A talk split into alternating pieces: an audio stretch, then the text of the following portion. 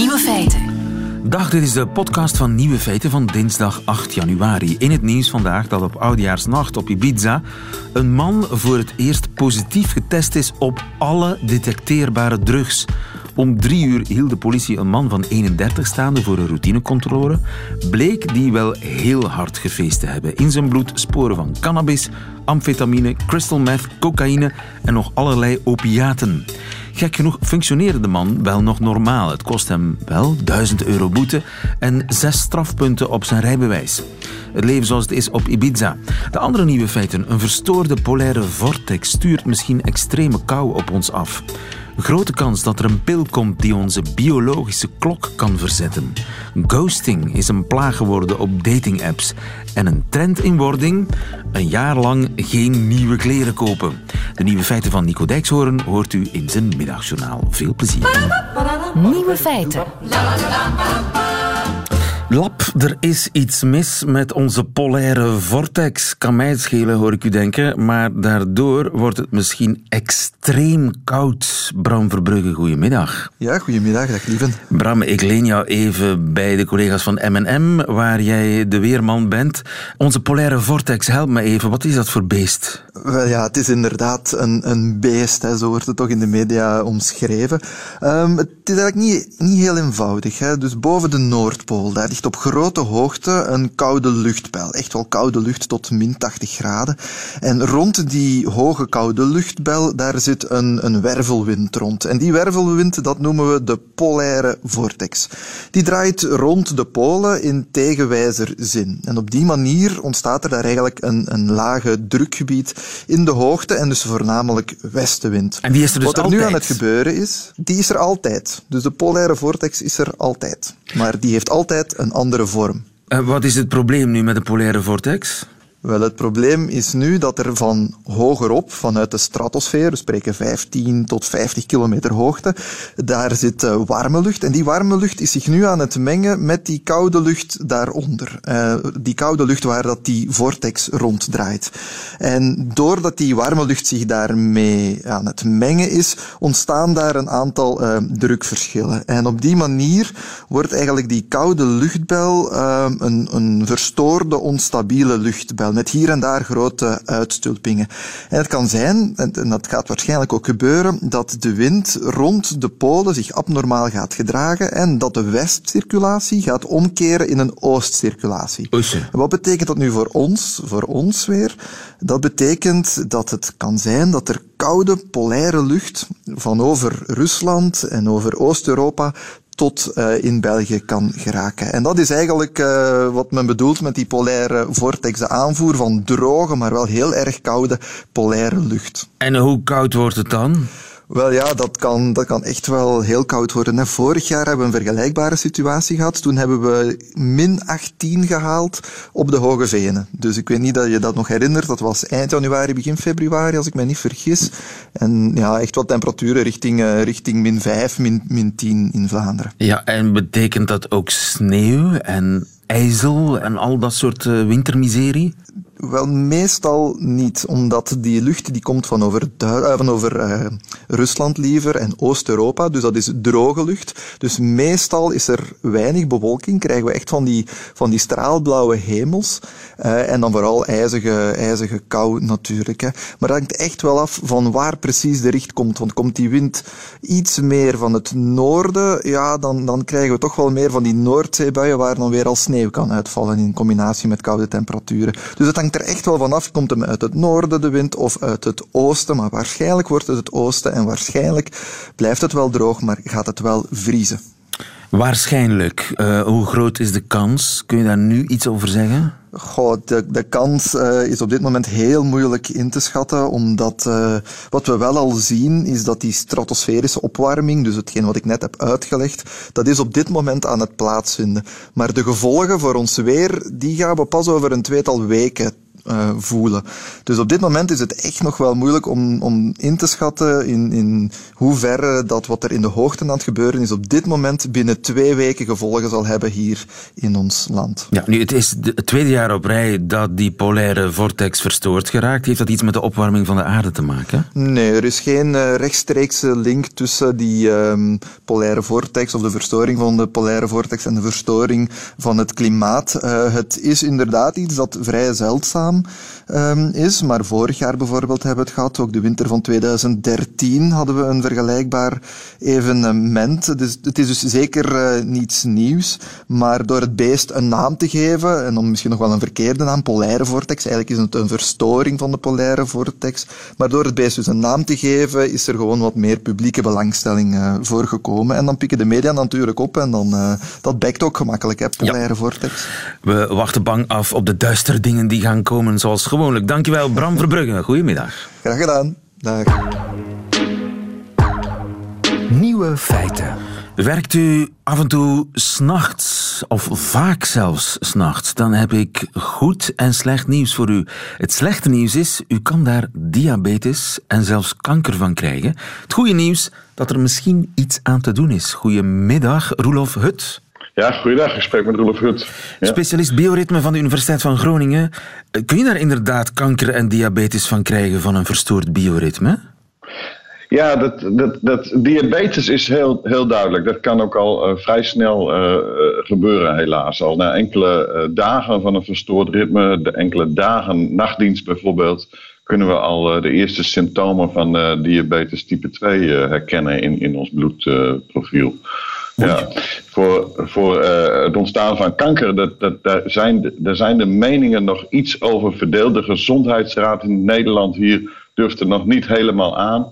Maar als ik naar de literatuur kijk, dan moeten we toch echt concluderen dat het op de lange termijn ook iets als kanker kan veroorzaken. Ja. En collega's van u in de Verenigde Staten, die hebben nu ontdekt hoe dat zou kunnen werken. Die link tussen een verstoord bioritme en enge ziektes. Ja, wat zij hebben... kijk, we weten op het niveau van de genen en de eiwitten hoe die biologische klok werkt. En wat het beeld is dat ontstaan is dat eigenlijk iedere cel en elk orgaan in ons lichaam een biologische klok heeft. Die een soort dagritme aangeeft aan die cel. En met name hoe de genen, het hele apparaat van die cel, de genen moeten worden afgeschreven, wanneer de eiwitten geproduceerd moeten worden. Dus ons hele lijf gaat anders werken 's nachts. Dat klopt. En kijk, het is met name natuurlijk wanneer welke genen actief worden en een eiwitten gaan produceren. En dat bepaalt dat een lever zelfs zijn werk doet, of dat bepaalt dat een nier zelfs zijn werk doet. En ja, dat is van belang. Dus als je gaat knoeien met je bioritme, dan gaan je organen slechter werken. Je lever raakt ervan in de war. Ja, je lever raakt in de war. En we ook wel zeggen dat de organen gaan samen slechter werken. Je kunt je voorstellen, als je wakker bent en een maaltijd neemt, dat moet de lever eigenlijk wel in de goede klokfase staan, om ook de juiste verteringsenzymen te maken. Maar ook je pancreas, je alvleesklier, moet ook de juiste tijd van de klok hebben, van zijn biologische klok hebben, om bijvoorbeeld insuline aan te maken, zodat je niet te hoge glucoseniveaus in je bloed krijgt. Ja, dus die 24-uurseconomie van vandaag, dat is een heel slecht idee. Ons lichaam kan daar niet tegen. Ons lichaam kan daar inderdaad niet tegen. Nee, dat is een slecht idee, klopt. En nu hebben we eigenlijk het mechanisme wat beter leren kennen. Tenminste, dat denk ik dan. En als je dan de knopjes weet zitten, kun je die biologische klok dan niet switchen? Ja, nou precies. Dus we kennen een aantal klokgenen. Vorig jaar in 2017 hebben een aantal collega's daar ook de Nobelprijs voor gekregen, voor het moleculaire mechanisme van die klok. Dat houdt niet in dat we al precies alles weten, alles in kader hebben gebracht. En het recente artikel waar we het nu over hebben, wat in de Proceedings of the National Academy of Sciences in Amerika is verschenen, dat is een groep van Steve Kay, dat is een belangrijke chronobioloog, collega van me. En die hebben nu nog weer een nieuw klokgen ontdekt. En het leuke van dit klokgen is dat die eigenlijk, dat noemen we ook wel een nuclear receptor. Een receptor zoals we die kennen bijvoorbeeld van hoe hormonen onze cellen kunnen veranderen. Hè. De hormonen in ons bloed die kunnen hechten aan receptoren van de cel. En zo de cel beïnvloeden. En nu zien we dat hier eigenlijk een klokgen ontdekt is, wat ook zo'n receptor is. Het interessante is alleen dat we kennen het hormoon niet wat hier aan bindt. Dus we weten wel dat het een receptor is. We weten dat er een bepaald stofje aan kan binden. Maar we weten niet welke dat is. Ja, dus we hebben een knop gevonden, maar we weten niet hoe we die knop kunnen omdraaien. Precies, en dat is natuurlijk voer voor de farmacologen, want die zeggen van kijk eens, we weten dat dit nieuwe klokgen, dat het eigenlijk een receptor is, die kan dus heel makkelijk aan een stofje binden. En ik durf te wedden dat deze meneer Steve Kay, dat hij met zijn lab hard aan het werk is om nu daar zelf een stofje, een sleutel voor het sleutelgat te ontwerpen, om zo die klok te kunnen beïnvloeden. Ah ja, dus we hebben een sleutelgat gevonden. En er moet nog een sleutel. We hebben een sleutelgat gevonden, ja. En als we die sleutel vinden, in de vorm van een pilletje bijvoorbeeld, zou dat pilletje dan mensen kunnen helpen die bij nacht en ontijd moeten werken? Ja, ik denk het wel. Kijk, het lichaam heeft een centrale klok in het brein die al onze organen, zeg maar een beetje, al die klokken in onze cellen en in onze organen synchroniseert. En we weten dat we die centrale klok met melatonine kunnen beïnvloeden. Dat is hier misschien wel bekend, maar dat gaat niet heel erg makkelijk. Nee. Ja, ons idee is vaak van, ja, je kunt die ook wel beïnvloeden, maar het gaat eigenlijk toch met name op al die klokken in de verschillende organen. Als je bijvoorbeeld in ploegendienst werkt en je moet 's nachts werken, dan wil je eigenlijk dat die lever bij de eerste ploegendienst al gelijk helemaal verschoven is. En ook je darmen. Bijvoorbeeld mensen in ploegendienst die weten dat ze krijgen vaak last van de ingewanden en zo. Dus je wilt eigenlijk specifiek die klok en die ingewanden kunnen veranderen. Nou, deze receptor die nu ontdekt is, wat eigenlijk ook tegelijkertijd een klokgen is, die lijkt met name belangrijk in de organen, in de lever en in de darmen. En dat betekent dat we nu eigenlijk het sleutelgat hebben gevonden om die periferie, om die organen misschien gelijk te kunnen verschuiven. Ja, het sleutelgat is gevonden. Nu de sleutel nog. Nu de sleutel nog, precies. Dankjewel, professor Hut in Groningen voor ons. Goedemiddag. Graag gedaan. Nieuwe feiten. Er wordt wat afgeghost tegenwoordig op Tinder of op andere dating-apps. Misschien bent u zelf ook al geghost. Of was u de ghoster? In beide gevallen is Elisabeth op zoek naar u, want zij onderzoekt het fenomeen. Dag Elisabeth. Elisabeth, ik had jou aan de telefoon, maar dat was van korte duur. Zullen we haar proberen snel, live op de radio terug te bellen? Wie weet, antwoordt ze wel. Elisabeth Timmermans, vertel ik er intussen bij, is sociaal wetenschapster. En Hello, you have reached the mailbox of Elisabeth. After the beep. De mailbox van Elisabeth, daar hebben we natuurlijk niet zoveel aan. Jammer. Live radio. Nieuwe feiten. Zou u het kunnen, een jaar lang geen kleren kopen? Michel Mees die gaat het proberen. Dag Michel. Dag lieve. Michel, je bent er en dat is een hele opluchting. Je bent onderneemster. Ook geen schoenen, Michel?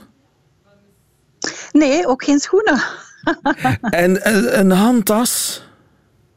Nee, geen handtassen, geen kleren, geen lingerie, geen schoenen, geen kousen, geen enzovoort. Lipstick toch? Nee, ook niet. Ook geen lipstick? Nee. Jeetje, je gaat all the way. En is er iemand die gaat controleren of je niet stiekem even bij de Zara binnenwipt als niemand kijkt? Ik heb het voornemen ongeveer een tweetal maanden geleden genomen. Eigenlijk met 2 klanten van mij. 1 woont in Duitsland, 1 woont in de UK. En we houden elkaar scherp. En ik heb ondertussen ook al mensen gehad die mij nu contacteerden. Die zeiden, ik doe mee. Dus we kunnen elkaar scherp houden. En er is ook een afspraak. Als je toch iets koopt tijdens het jaar, als je toch zou zondigen, dan moet je hetzelfde bedrag als wat je gebruikt hebt voor de aankoop aan een goed doel schenken. Oké, dus er is toch een soort van veiligheidsstop, zeg maar, voor als het echt niet lukt. Inderdaad. om dat dingetje te laten liggen wat jou een nieuw leven belooft. Hè? Want zo werkt het, hè? Mm-hmm. Ja.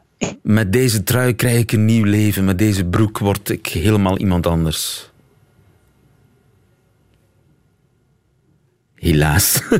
Helaas zijn we ook Michel kwijt. Maar als de telefoongoden ons gunstig gezind zijn, dan heb ik Michel Mees nu aan de telefoon. Dag Michel.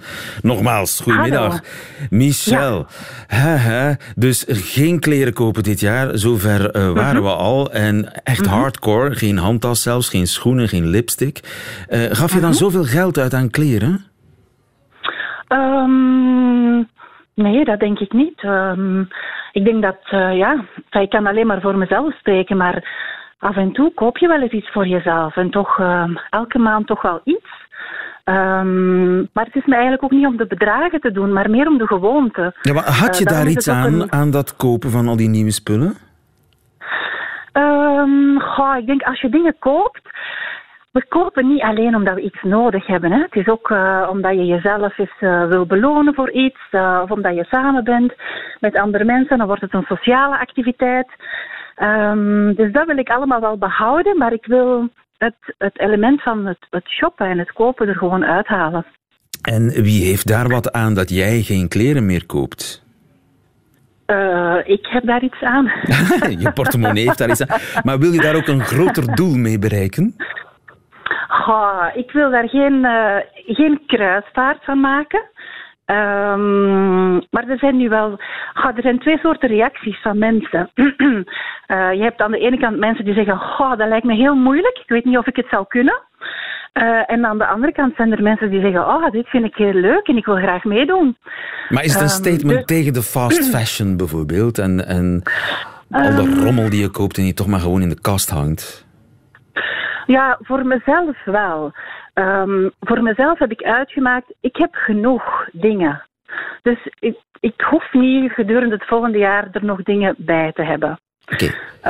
Maar als de vraag is dit nu een statement die iedereen moet volgen? Nee, dat is iets dat iedereen voor zich moet uitmaken. Maar ik vind het wel goed om af en toe eens die gewoontes in vraag te stellen. Af en toe is dat zeer goed. En mag ik afspraken maken volgend jaar rond deze tijd om te checken hoe het gegaan is? Ja, absoluut. Zeker. En als je onderweg helemaal door de knieën gaat, laat het ons weten dat je zegt van ik geef het op. Ik heb gewoon die bontjas gekocht. Om maar eens iets heel fout te noemen. Dag Michel Mees, mag ik jou heel veel succes wensen. Elisabeth hebben we teruggevonden. Ik hoop, Elisabeth, dat jij er bent, want dat is nog een andere hangende kwestie in Nieuwe Feiten vandaag. Elisabeth? Ja, ik ben er. Je bent er. En jij voert een onderzoek naar ghosting. Iets wat tegenwoordig alsmaar meer gebeurt naar het schijnt. Ghosten, hoe gaat dat?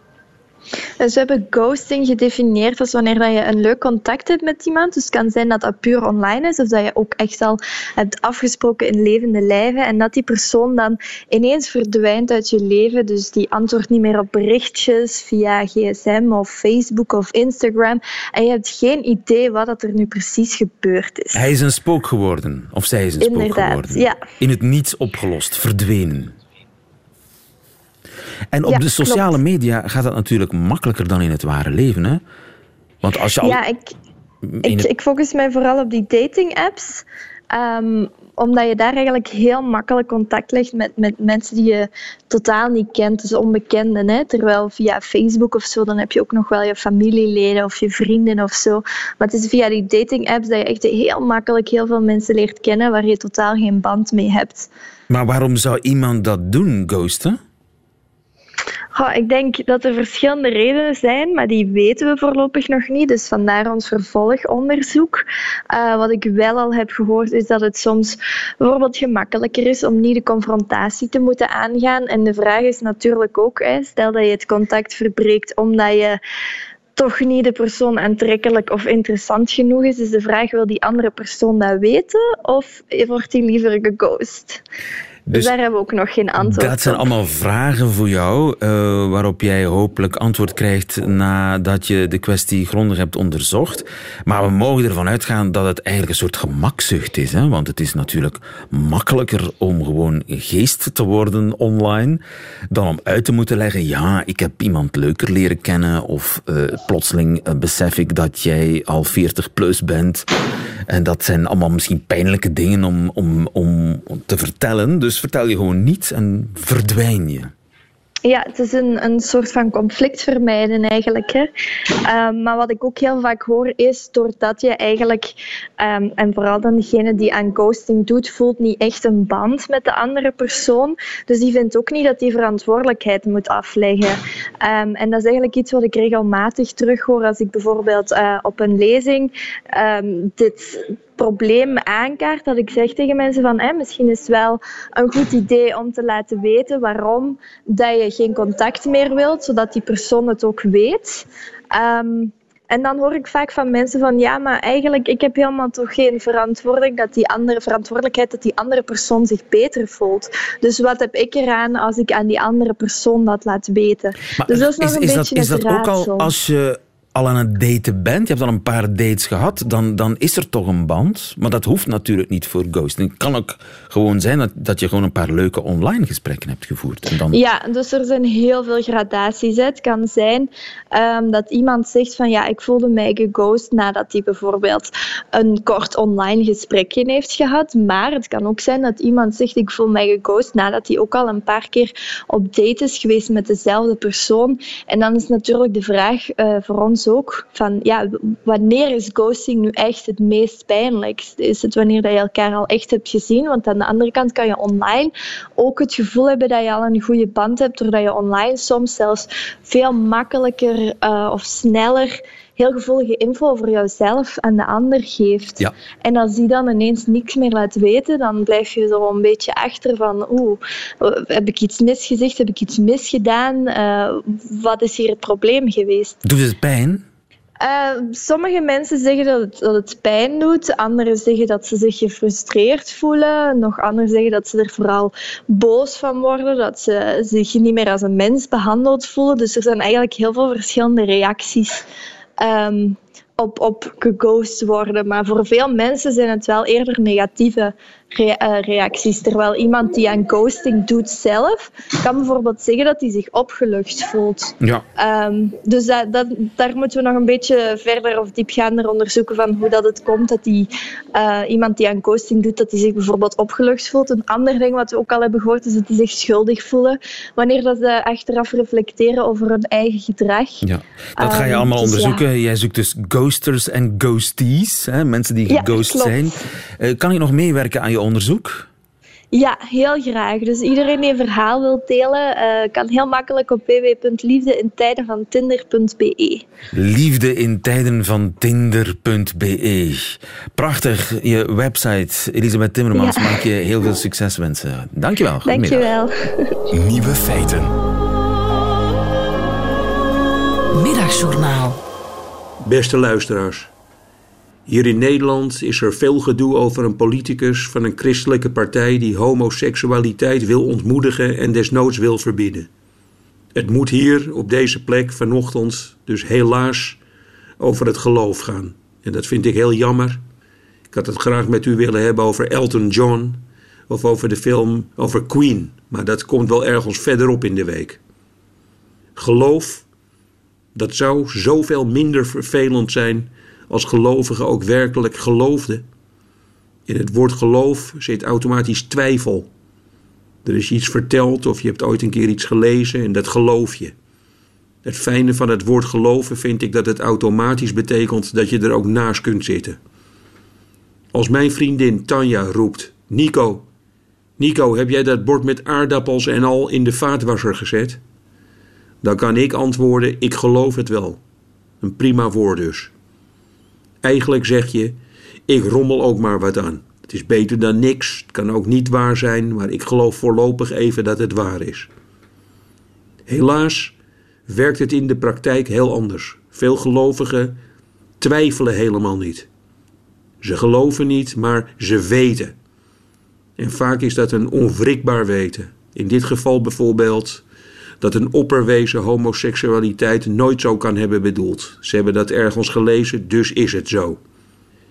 Ik zou daar zelf grote moeite mee hebben en ik geloof dat ik ook weet waarom. Eergisteren zag ik voor het eerst een nieuw soort bloemkool. Hij is groen en puntvormig. Als je er naar kijkt, dan moet je bijna huilen, zo mooi. Het is groente, maar hij lijkt in elkaar geknutseld door een briljant grafisch vormgever. Ik durf te beweren dat het hele universum zich aan mij openbaart in deze groene bloemkool. Je kunt jezelf verliezen in de eindeloze herhaling van geometrische figuren. En nu zou je kunnen zeggen, met deze groene bloemkool in je hand, dat er wel een schepper moet bestaan. Dat is een volmaakt object en het is nog gezond ook. Vreemd genoeg twijfel ik juist heel erg aan een God als ik die bloemkool zie. Ik kan mij niet voorstellen dat je de mens ontwerpt als een lomp wezen met een onhandig hoofd en voeten waar altijd schoenen omheen moeten. En dat je dan wel heel erg je best gaat doen op een bloemkool. Dat er een God bestaat die hele mooie bloemkolen ontwerpt, dat vind ik zelf heel moeilijk te geloven.